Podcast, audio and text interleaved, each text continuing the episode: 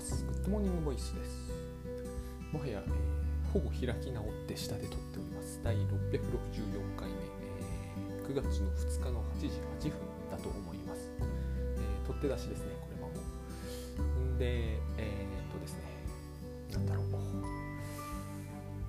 えー、まあ今日はですね多分あの比較的比較的ですよ。これはあくまでも。全部比較的ですからね。100日チャレンジでお聞きの皆さんにとっての、え、興味が、えー、色濃くない方つまりタスクシュートじゃない方の話になると思うんで、まあ、あのこれ聞きにくいという方はですね今の話を、え、信じるならばですね、まあ、いくらか聞き取りにくくても大丈夫。なんなら、えーと、後日聞いていただいても全然あの損はしない。損はしないっていうのが多分大事なキーワードなんだと思いますので損はしないと思います。えーとまあ、精神分析寄りの話だってことですよ。シンプルに言ってしまえば。になる予定です。で、えーと、なぜこの話をしたいと思ったのかというとまた急に僕の中でネタが大量に活性してるんですけど、まあ、何一つメモに取らないんで、まあ、来週はほとんど話さないまま消滅すると思うんです。けどねあのそれもったいなくないって言われるかもしれないですけど、まあ、全然もったいなくないですね、えーと、どうせこれを話す必要がある時には必ず話すことになるんでえー、とそれってなんか自己啓発っぽさを感じるあの再現性ないよねみたいな話になるかもしれないですけどそんなことはないと僕は思うんですよ最近。これあの倉園さんが、えー、自分と、この世の中を信頼するっていう話にも近いんだけど僕はそこまで言わなくてもですね、えーと、この話はですよそこの話はそこまで、えーと、いい話に持っていく必要が全然なくてですねとまあ、あるのかもしれないんだけど僕の中であんまり認められるほどのレベルじゃなくて、どうせ僕の考えつくことに、えーと、そんなに、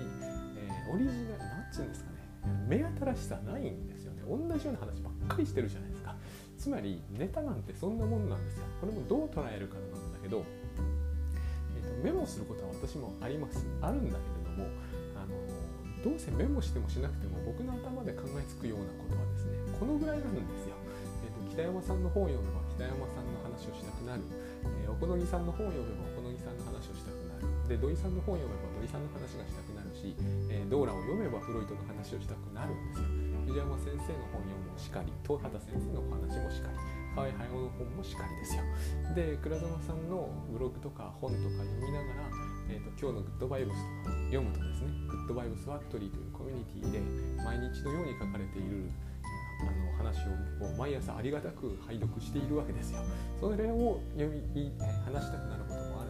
こ。れをメモしてもしなくても多分結果同じなんですよね。えーと、オグデンの本を読めばオグデンの話をしたくなるんですよ。でしかも僕の読むものはそういうものばっかりなんですよ。えっ、ー、と本あのねえっ、ー、と机の横にサイドテーブルが置いてあってそこをきれいにしてはだんだん積んどくが上がっていくという、まあ、誰でも知ってるような光景が私の書斎にもあってそこに積み上がっていく本っていうのが決まって今喋ったような土井さんと小野さんと北山さんとドーラの本と、えまあ、フロイトの本とフロイトの本はちょっと重いんであんまりこう積み重ねていくと倒れるんでね倒れると結構惨事になるんで、えっと、あとはそうだな、まあ、藤山さんでしょえっと十和田さんでしょまあ河合駿だったり、えー、時々その平気で嘘をつく人たちと同じ本がぐるぐる回ってるだけなんですよ。だからここでメモいくら取っても、え、違うもの出てこるわけがないんですね。で世の中ではよく言われるように目新しい発想を持つために違う本読みましょうって言うじゃないですか。だから私も、えーと、その最新の、えー、脳科学の本とかを読むんだけど正直、えーと、響かないんですね。今の私には。だからちょこっと読んでもあもうなんか無理だみたいになって2ページぐらいで、えーと、畳んでそれは書棚にしまっちゃうんですよ。ないしはうちの娘そういうの好きだから1階に持ってっちゃうんですね。そうすると仕事中読まないじゃないですか。だから出てこないんですよねそっちの方からは。つまりそういうことは無理だってことです私にはね。というわけで、えーと、メモを取っても取んなくてもどうせ同じだなということなんですよ。まあ、この辺感覚になってこれたのは40代中前前半ぐらいの話なんですねその辺までは、まあ、一生懸命こう読書メモだの読書ノートだの本のノートだの Evernote にせっせせっせと入れてた時代もありました。であれはあれで面白いし便利な面もあるんだけどやるほど僕になんかフィードバックは戻ってこないなということが分かったんであのよく本を血肉にするとか言うじゃないですか。無理なんですよね私には。何度も読むしかないなという。書いといて、えーと、大事なところ書いとけばって、えー、の2度も3度も読む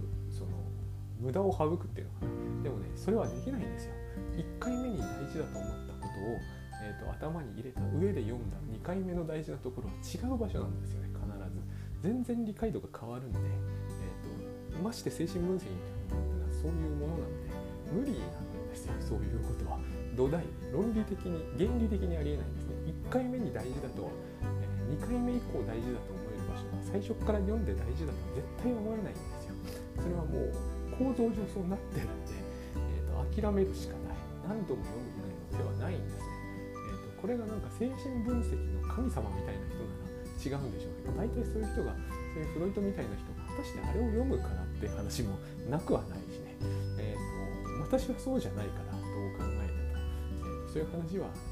最初からあの考慮の外ですね。そうするとメモる意味って実はとっても薄いんですよね、えメモんないわけじゃないですよ。だからといってでもすごい少ないということは言えると思う。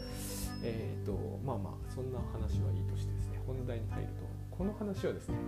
えーと、あもう一つあったもう一つもう相変わらずこう言い訳めいてるんだけど昨日大橋悦夫さんとお話しして、えーと、ここから着想を得てるんですよ。えーと、エフタさんという方のね、えー、なんかこう書いている方針みたいなものを紹介されて、えー、とその中でですね言語化今の私には言語化できないものを無理やり言語化するのがインターネットのいいところなんじゃないかみたいなのがあってですね。これは面白い話だなと思ってつまり私が毎朝ポッドキャストでやってるのはまさにこれだなと思うんです、えーと、つまり私には何の資格も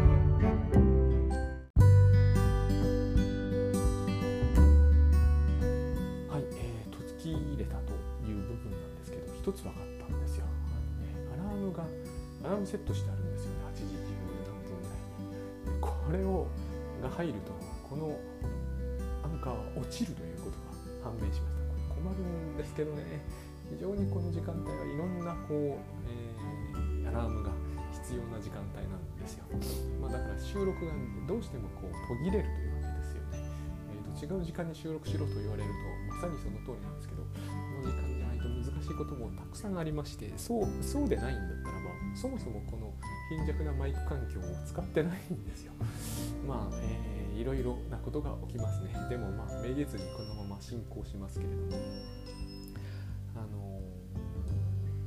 ー、そうエフタさんという方の、えー、インターネットではまだ言語化できないそれについて喋るのに十分熟していない段階で喋るのがいいところなんじゃないかとそれをやってるのがこのグッドモーニングボイスなんですね。えー、とつまり私はこの精神分析などについて語る資格はもちろん全くないしこの話が、えー、正しいという、えー、保証もどこにもないんです。どこにもないんですからね。あのそう思って聞いてくださいね。あの何かの講義とはこれは違うんですよ。で、えー、受けたこともないから語ることはなんか良くないことだってどの本にも精神分析系のそのタブーを無理やり破ってるのがこれなんですよ非常に大事なポイントなんで単に注意事項として喋ってるだけじゃないんですよ私はこれも。えーと、これはそういう風に喋る人間は必ず現れるからねっていう意味なんですよ。だって、えー、絶対そうなるはずですよ。あれほど事細かく設定の話から治療状況の話からしかもですよ、えー、そこら辺でやってるのを見たことも誰も聞いたこともないような治療についてそんなことがこまごまこまごまと書かれていて、えーと、しかもせこれのあのインスティチュートっていうんだけど訓練分析受けたりすると多大な時間とおそらく費用がかかるし大学院卒業相当なんですよ。ほとんどの人にはそこまではやれないですよね。これほどハードルが高くしてありしかも、えーと、精神分析を受けるためにも、えー、窓口がそこら辺には見当たらない上にお金もすごいかかるし時間もすごいかかる。しその効果もはっきり要するにあれですアセスメントがはっきりしてないってやつですよね。えーと、事前説明が、えーと、今望まれているほど十分な形では、えーと、おそらく受けられないのが原理的に、えー、としきたりみたいにしてなってる。この種のものがしかしそんなに素晴らしいものかのように本に書いてあってしかも一般書にも出ているだからそれをやっちゃったり喋っちゃったりする人間あるいは知りもしないのに書いちゃったりする人間が出てくるのは当たり前じゃないですかっていう話を僕はここでしているわけですよ。だから、えーと、これを止めることは決してできないと思うんですね。ガンガンクレームを入れるとかまあポッドキャストでそういう風にならないんだけど聞かなきゃなんないですからね。あのめちゃくちゃ炎上させるとかはできるかもしれないけど僕がこれを喋るのはじゃあ究極的に押しとどめる方法があるかないと僕は思う。と、どんなにあの何を言われようと私は平気で8時になったらこれ喋りますからそういうものだと思って聞いてほしいっていうのがあるわけですよ。あの僕は全然そんなのは、今はですよ気にならなくなった気にはなることがあってもそれによってやめなきゃならないと思うほどの理由を僕の中には根拠が何も見出せないんですだからこれは何が起ころうと多分、えーと、喋れるという僕の喋れるという、止めない限りは続くものだというふうに僕の中ではなんとなくこう決まってるんです。最初はそういうつもりで始めたわけではないんですけど。でもこういう気持ちってずっと僕あったんですね持ってたんですよ。でもこれこれによって収益得てないしこれによってビジネスをやってるとも言い切れないし、えーとこれによってこれによって何かを支えてないんですよ。だからこれがどういう結果を招いてもあのへっちゃらなんですね。何にも問題ないんですよ僕の中で心が傷つくってですよでまあ倉園慶三さんによれば心は傷つかないのでなぜなら物じゃないから形がないですからね、えーと、脳が傷つくっていうじゃないですか。僕はあの真の一元論っていうのははっきり言って信じてないので、えーと、脳が心というものと深く関係があるのは僕は、えーと、倉園さんよりは信じてる気がします。まあそれは分かんないですよね。彼に聞いて本当の意味で聞いたことはないので。であの少なくとも知覚を司ってるのは、えー、脳だし感情を司ってるのも脳なの、えーと、脳っていうものが、まあ、意思を司ってるのも少なくとも意思とその科学的に、えーと、相関関係を持ってるのは脳なので、えーと、心と無関係だとは思わないんですよ。多分脳がなくなれば、えー、と私が今思ってるような自我はなくなるだろうと思います。がえーと、同じだと思わないですよ。だから心が傷つくから脳が傷つくっていうのはすっげえおかしいと思うんですよ。でもしそんなことを言うのであればですね例えばゾウさんを見た場合、えーと、ゾウさんと同じ形のものが脳の中に照射されるかというとそんなことは起こらないんです。そういうもんじゃないんですよ。そういうもんじゃないからこそ、えー、茂木さんですね。茂木健一郎さんかちょっとごめんなさい。名前がね本当年ですかねこれは、えー、とにかく茂木さんが脳科学者にねクオリアっていうけじゃないですか。クオリアっていう言葉を作ったってことは、えーと、知覚はものじゃないっていうことなんですよ。そして、心が傷つくから脳も傷つくのというのはおかしいんですよ。もちろんそういうことがですね、すっげえストレスを受けた時に、えーと、脳に何かの変調をきたすっていうんなら、それは納得できます。あの、まあいろんな意味で納得できます。納得できますけれども、えーと、脳と心というのはそういうふうに1対1に何かが対応したり相関関係をこうこれがこうなったらこういうふうに脳はなるんですあるいは脳をこういうふうにしたらこういう心の動きが働くんですっていうのは。言おう言おうと頑張ってる人もいらっしゃいますけど、まあ、そうはいかないだろうなって私は思いますね。それで、えっと、だからなんだ、えー、エフタさんのそれを読んで思ったんですけどそうそうだ私それやってるんだっていうふうに思いました。つまりこれはえー、言語化しにくいあるいは言語化しきれない。もう今の話もそうだったじゃないですか。ぐにゃぐにゃぐにゃぐにゃいろんなことを喋ったけど大したこと喋ってないじゃないこれをやるのがこのポッドキャストの醍醐味なんですよね、えー、私にとってはある程度まではですね何かをこれから喋ることを決めておいて喋るということをしないんです。まあ今日はちょっと決めてありますよ。今のようなことを思い出せたら言おうぐらいに思ってましたメモはないですけど今の言えなくたっていいじゃないですか。別に。どうせやってることに違いはないんで。言語化できないことを言語化してますってわざわざ言うことはないんですよ。聞けば分かりますよね。ある程度ものが分かる人がこれを聞けばあこいつは十分練られてない話喋ってんだってのは絶対分かるはずなんですよ。だからわざわざ今の喋んなくてもいいと思うし喋ってもいいと思うんですよ。えーとで、えー、何の話をそれでしたいかというと最初に精神分析の話って言ったような記憶があるんですがつまりあれですね。あの環境としての母親とこれね、えーと、前にも質問されて今回もちょっと質問されてやっぱりこうちゃんと一応それなりに、えーと、となんつうんですかね、えー、一応僕なりには喋っておかないとダメだな。とあれ実は僕の中のこと喋っちゃってるからあの一般的に言われる、まあ、ウィニコットが普通に抽象的な表現を使って喋ってることに比べると少し当然ズレがあります、まあ、このズレは多分永遠に修正できないです。私彼の書いてること完全に分かるようになる気がしないのでこういうものなんです。私はこういうものだという意味では巷に出ている、え解説本だって、うん、50歩100歩とは言いませんけど専門家が書いてるから私よりマシだとしてもウィニコットの言ってることが完全に分かって完全にトレースできてるというケースは少ないし、えー、読者がそうじゃないものに当たる可能性十分あると思いますね、えーと、この曖昧さってすごい大事だと僕は思いますね。で、えーと、私にとっての、えー、2つあるんですね。母親っていうのがこの場合出てくる2つには何つ言えばいいんですかね。うん。まあとにかく環境としての母親というものの考え方と同時にユニコットの言う対象内的対象としての母親というのは違って、えーと、あくまでもどちらかといえばですよ。どちらかといえば環境としての母親は良いんですよ。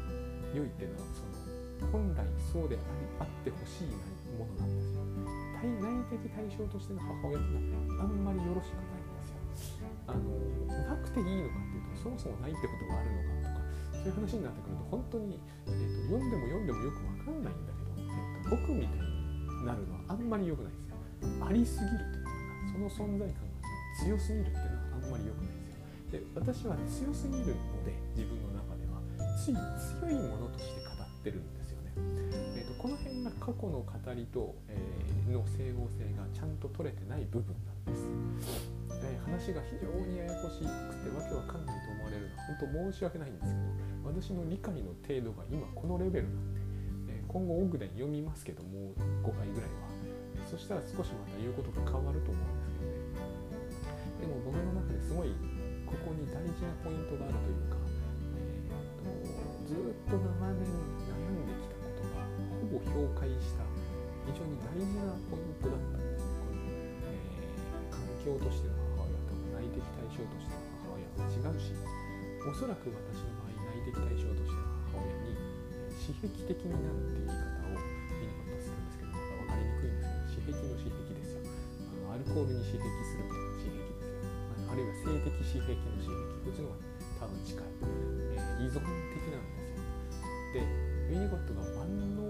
な内的対象としての母親に刺激するみたいなそういう、まあ、これウィニコットが書いてるのかその解説書が書いてるのか微妙なんですけどこの書の表現を取った時は悪いこと起きてるよっていうふうに大体感じていいんじゃないかなと思うんですね。で私はそういうことがあるんですね、えーと、なぜそうなったのかまではちょっと分かんないんですよね、えー、それこそ0歳児とかまで遡らないと分かんないことだからなんでそうなったのかまでは分かんないんだ、私の中にそういうものが明らかにあって、えーと、これが私のですねあのいわゆる内英国内いわゆる英国大正関係論者の中におけるスキゾイドみたいな言い方に、まあ、こういう言い方をするの藤山先生って方が多くしてる北山さんって方もしてるんだけどお好みさんの方にも出てくるような表現なんですけどねそうなんだと思うんですよ私はそれにすごい近いところがあってここをなんとか、えー、していきたいなっていつもある意味思っているんですね。こうでありたくはないってことなんですよ。でえっとだけどこうでありたくないってどうであるってことなのかってことなんだけど、えっと一つには不可視のこのねやっぱり不可視なんですよ。不可視っていうのはインビジブルって意味です。見えませんって意味です。見えない母親なんですね、えー、見えない母親ってどういうことかっていうとそもそも赤ちゃんって私はこれはアメリカの留学中に習ったんですけど生後直後には数日はね、えー、ももちろん個人差ありますよでも少なくとも生まれてすぐは見えないんですねあんまり。ちゃんと。物が見えてないんです、まあ、それはお子さんを持った方にはみんなわかると思います。距離感とか間違ってますし、明らかに。でもしょうがないんですよ。自分で動くこともできない存在だから目が見えたところであんまり意味ないじゃないですか。でものすごくぼんやりしてるんですよね。視力的に。ほとんど何にも見えてないにしてもそのぼやっとあのすっごく、えー、焦点の合ってないレンズを通しているようなもぼやーっと見えてるということはですねお母さんだってちゃんとは見えてないんですよ僕らよくこの辺勘違いするじゃないですかまるでこうここにお母さんがいる像みたいなのが赤ちゃん分かってるみたいに思うんだけどそうではない少なくとも生後すぐは。これは何を意味するかというと,、えーと、おっぱいがもらえますお世話してもらえます。抱っこもしてもらえます。まあ言ってみれば寝かしつけみたいなことだって寝かしつけってのにはまだ早いですけどしてないわけじゃなくて、まあ、いろんなことをしますよね。あの、ちょっと待ってくださいね。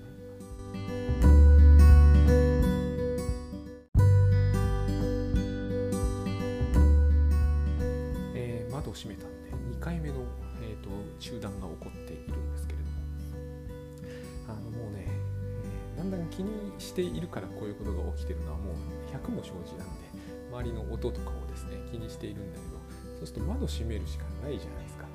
まだ暑いんですよね。であのそれもこれも倉園さんのだえっ、ー、とで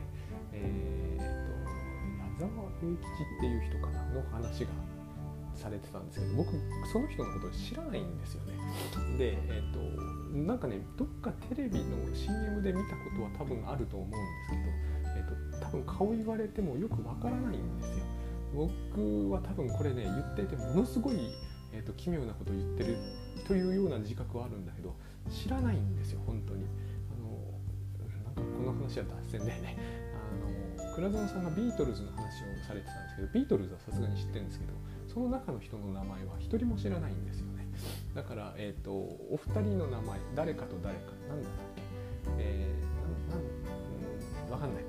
ジョン・レノンでしたっけ？ちょっとあやふやなんですけれども。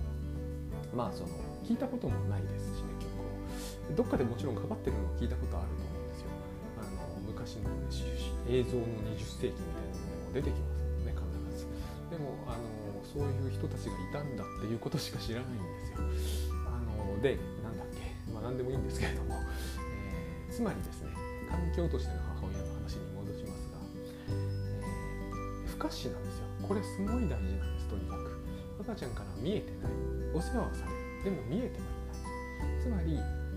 これってどういうことかというとある意味、えー、時々このあ僕はあの手塚治虫の漫画でね、えーと、赤ちゃんがカプセルの中で、えー、世話されてる。あれですよ。主観的にはあの状態に近いと思うんですね。この世は私のためにあるっていう状態がここが僕らのあの多分出発点なんですよね。ベースにあると思うんです。この世は僕自分のためにあるんだと。で人がいるっていう認識がないとすれば、えーと、ここに人がいて私の世話をしてくれてるなんて絶対思ってないと思うんですね。とにかくこの世というものは私のための環境なんだと。これが赤ちゃんの万能感なんですよ。えー、とナルシシズムの原点っていうのはこういうもんだと僕は思うんですね。で、えーと、ここで意味付けがどんどんされていくわけです。園さんがグッドバイブスで、えーと、必要がなかったり不都合すぎたら手放しましょうと言ってる意味付けですね。意味付けを手放すという意味付けはここで始まるんですよ。これはあなたは何とかとか私はお母さんとか環境の一つ一つを言ってみれば分節して区切ってですね区切れてないと思うんですけど区切ってこれはおっぱいとか、えーと、あなたは今眠いとかいちいち意味をつけてこれもうお母さんが意味をつけてくれているという認識は当然ないわけですから赤ちゃんには。これを不可視の強著者とかって言うんですよ。これね全然意味わかんなかったんですけどね最初ね。なるほど見えてない。不可視インビジブル強著っていうのはあの強著で本。つまり世界を書いていっちゃうわけです世界書いていくわけですよ。そのお母さんなりの書き方をして。そうですよ。ね私たちにそういう癖が必ずある。だから倉園さんが時々グッドバイブスで言う通り僕たちはみんな物のの見方が違うんですよ。これは世界に対する記述の仕方が記述の仕方っていう言い方は硬いですけどね。記述の仕方が一人一人のお母さんが違ってたからこれここでジェンダーが持ち出されちゃうんですよね。いやそれお母さんだけどあんなのみたいな。でもお母さんであることが多かったですよ。えー、とお父さんだっていいんだろうけど初日から始まっちゃうんでね。え、ー、もうお腹から出てきた途端に始まってしまうことなんでお腹はさすがにお父さんってわけにいかないじゃないですか。いくらジェンダー平等を頑張ってみてもね将来は分かんないですけどでも今の段階ではちょっと無理だと思うんですよね。お父さんから出てきましたっていうのは難しいと思うんですよ。だから出てきた途端始まるこの不可視の強調っていうのはですねえーとまあ、お母さんである可能性が非常に大ですよね。むしろあの皇族とかの場合、えーと、直ちに乳母の手にみたいなあれどうしてそうなるんだろうって思うんそうすると乳母がかいやあのというケースもあると思うんですけど私には当てはまらんですねそんなものは。で、えーと、そういうふうに不可視の強調者がいるとここであのカウチが出てくるんですよ精神分析の。あのカウチって寝てるじゃないですかあの寝てるんですよ。カウチに寝っ転がるとソファに寝るんですよ患者さんはね来た人は。でそこから見えないところに精神分析家は座ってるんです。不可視の共助者なんですよ。そして寝っ転がってるってことはつまり赤ちゃんじゃないですか身動きできないところからスタートするんですよ。この設定をなんでフロイトがわざわざあんなにこうですね頑張って作り上げたのか、えー、いろんな意味があるんだろうけれどもここのところに言及していない精神分析の専門書ってないんですよね。で私すっごい不思議だったんですよ。この精神分析の設定ではカウチに寝そべって見えないところに精神分析家が座ってていちいち細かく書いて大体図がついてたりするんですよ。ここソファーここ座る場所みたいな。なんで、えーと、読者はやっちゃいけないとか、えーと、素人はできないということをあんなにえー、といちいち断り書きを入れてるくせにこんなに設定についてまで、徹底的にしかも読者としては少なくとも私が最初に読んだ時ではですよ読み飛ばしましたからね退屈じゃないですか。この設定について何を知らなきゃいけないのかと,、えーと、私がこれから訓練を受けるとか言うならばでも訓練生にはどうせ直接説明されるから本に書く必要全然ないと思ったんですよね、えーと思うじゃないですか。何のためにこんなこと書いてんだろうとわざわざいちいち。これは不可視の共著者だよっていうことを説明しているわけですよ。すごい大事なんですよ。環境としての母親なんですね。精神分析家は。で私たちは母親と言った時にイメージ湧いちゃうじゃないですか。こっちは環境としての母親ではないんですよ、まあ、これも環境としての母親の一部なのかな。この辺のねあのところをちゃんと喋れないんですよね。読んでも、うんと、完全に分離できるようなものなのかそうでないのか。完全に分離できたらおかしいと思うんですよね。でとにかく最初はそうやって環境としての母親はインビジブルで不可視なものかもしれませんが私たちは可視つまり姿として対象としての母親を捉え始めますよねしばらくすると。これが内的対象としての母親といって環境としての母親と内的対象としての母親と両方いるんですね。私の心の中で。私の心の中には間違いなくいます他の人の心の中は私には分かんないです。ミニゴットが記述していることをしあとは信じるしかないです。彼小児科医ですし、とにかくその環境としての母親は世界の不可視の共著者であると。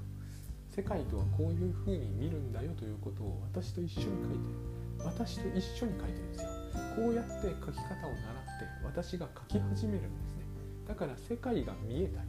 その世界に意味がつけられるということはすでに自立が始まってるということ。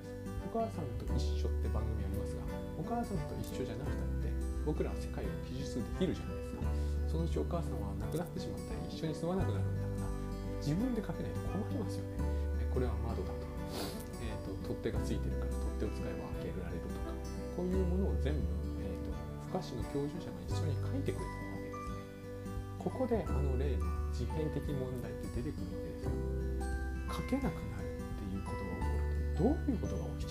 ゃうのか？と不可知の共著者っていうものが一緒にいてくれないと,、えーと、著述つまり世界について書けなくなったら何が起きるのか。世界が見えなくはなんないですよ。見えますが机は机だしつまりそういう物質は入ってきますが意味がつかない。そうすると例えば、えーと、何も乗っていないテーブルとリンゴが1個のあのリンゴはやめよう、えー、なんだろう。皿が3枚置いてあるテーブルは全然違うものだっていう話が始まってきたりするわけですよ。記述の仕方というものを知らないとこういうことが起きるわけですよ。えーと、ああそこにある道路上の上の光ってる赤と青と黄色は見える。だけどもそこに何の意味も認められないということになると平気で赤でも渡り出したりするでしょう。こういうことが起きるはずですよね。えー、今日著述してないから書いてないから一緒にお母さんがいる時は書けるという人は一緒にいる時はいいんですでも一緒にいるお母さんがいなくなってしまうとつまり不可視の共著者である環境としての母親は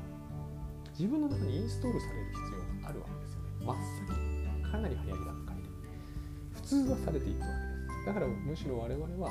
えーと、そのお母さんの指示に従わないということを必要とした時にグッドバイブスみたいな考え方がいるわけですよ。意味付けを手放しましょうと。あんまり不都合があるならばね。これできないわけですよなかなか。もう知らないうちに不可視の教授なものなんか一切意識もせずにバンバン拒絶あの意味付けするようになっちゃうんでね我々は。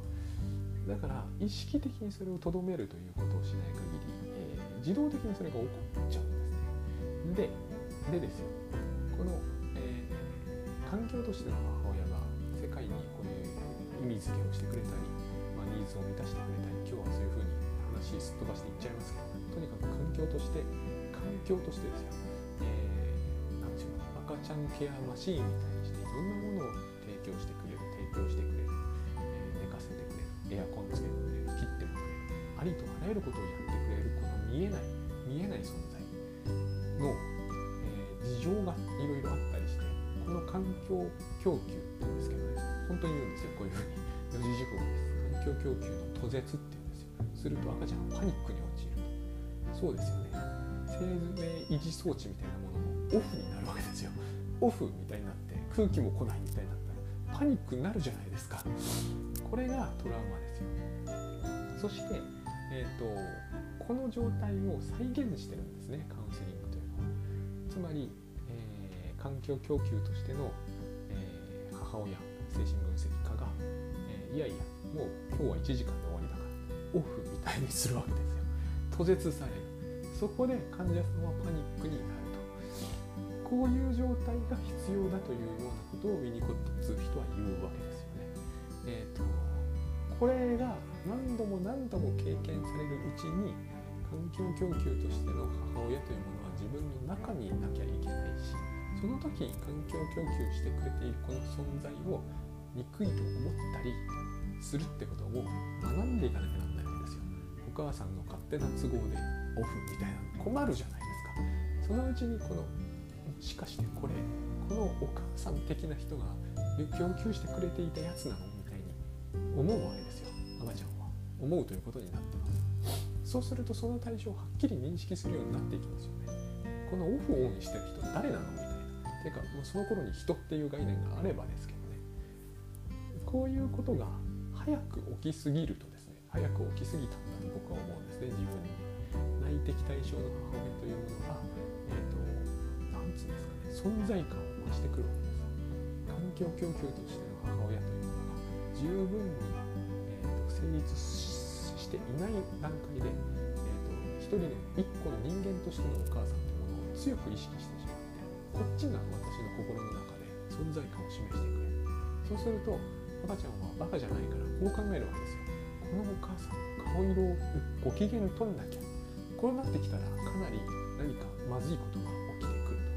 と。これがスキゾイドなんだっていうのがミニコットの言い分でこれに私は当てはまるなって思うんです。自分はね。この環境供給としての母親が途絶するというのは怖いんですよ。一人っきりにそこにこう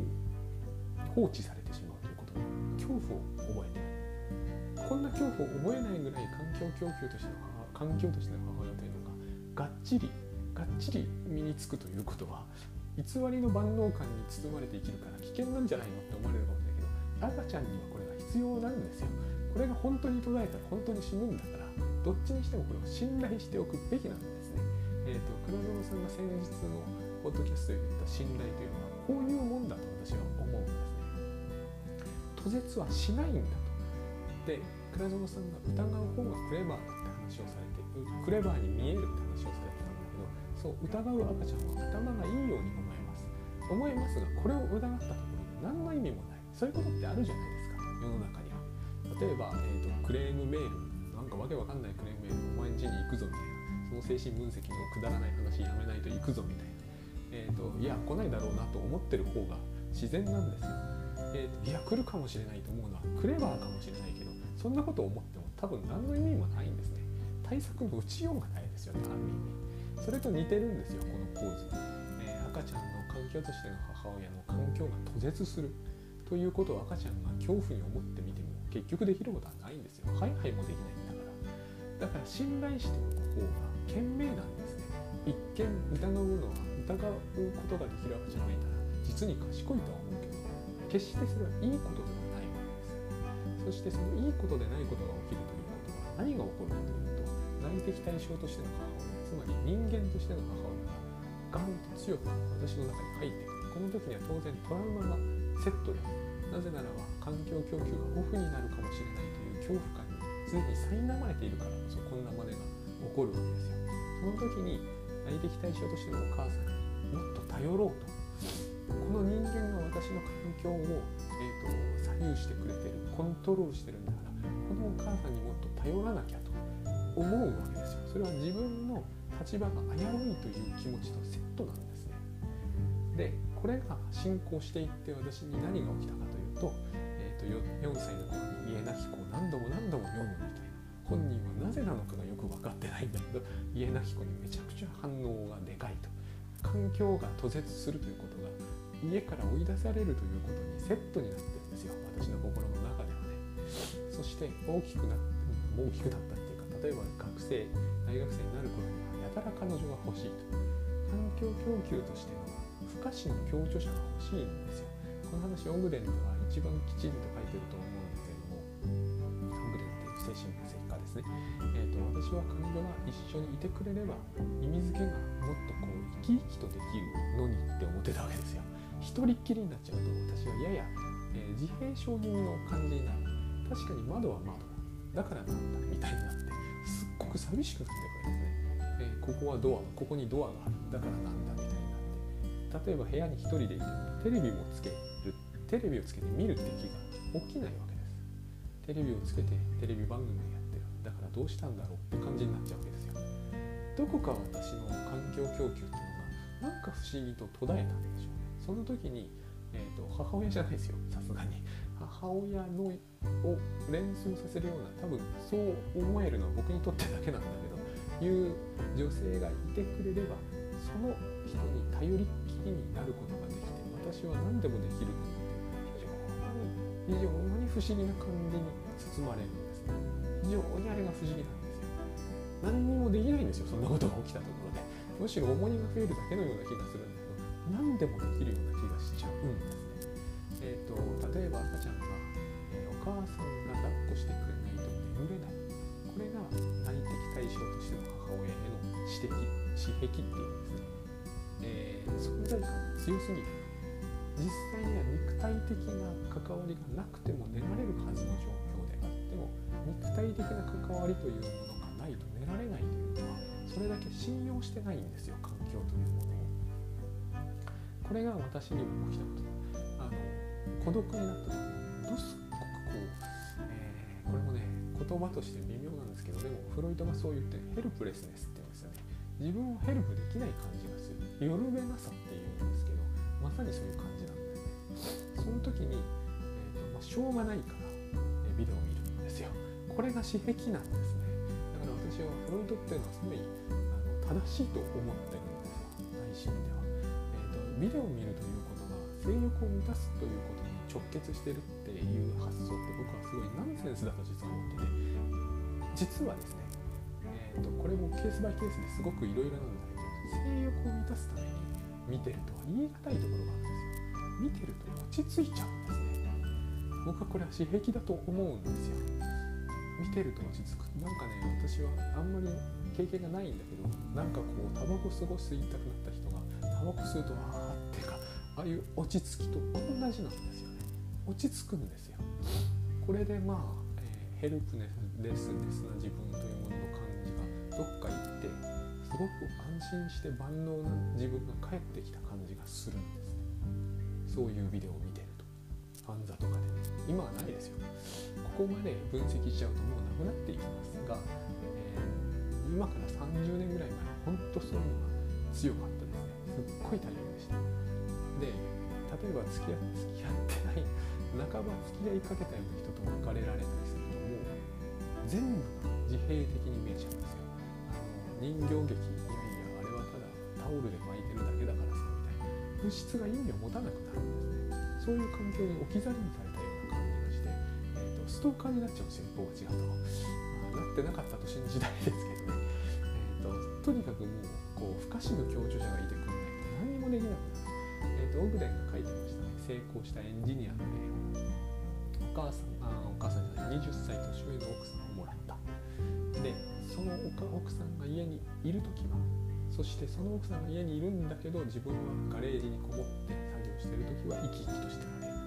不可視の共助者なんですよ奥様が。でガレージに意味を与えるだけれども奥さんが出かけてしまうとガレージにすら引きこもれなくなって奥さんの帰りを待つんですよ。これはやっぱり意味を失うんですよね。だけど奥さんがガレージに今度入ってこようものなら腹を立てるなんでかって内的対象としての母親を刺激されるんでそうすると自分の中にお母さんがいるわけですよ。奥さんは奥さんでいるわけですから要するに三角関係がそこで起こって邪魔になっちゃうわけですね。私この心理すっごいよくわかるんです。自分が部屋の中で僕はあの自動車整備工とかじゃないんでガレージには引きこもらないけど自分が誰かと付き合ってて付き合っているという事実がある時には自分一人でいたくなるわけです。そして物でも書いてみたり学生時代の話。別れてしまうとそれらの行為が一切できなくなるんですよ。だけれども書いてなんかこうやたら仲良くなってじゃあ書いてるの見ててあげるとか言われると腹が立つんですよ。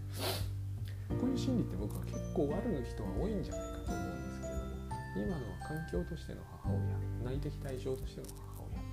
ていうのでほぼ説明がつくと思うんですねものすっごい、えー、ナルシスティックでエゴイスティックで嫌だなと思ってたんだけどどうしてなのか分かんないんですよ。なぜこういうことが起きるのか分からない、えーと、だから私は当時、えーと、ただ性欲が強くて寂しがり屋なんだと、まあ、これ当たってるじゃないですか。この説明で間違ってるわけじゃない。ただそうすると何が起きるかというと性欲だったらまあ性欲は、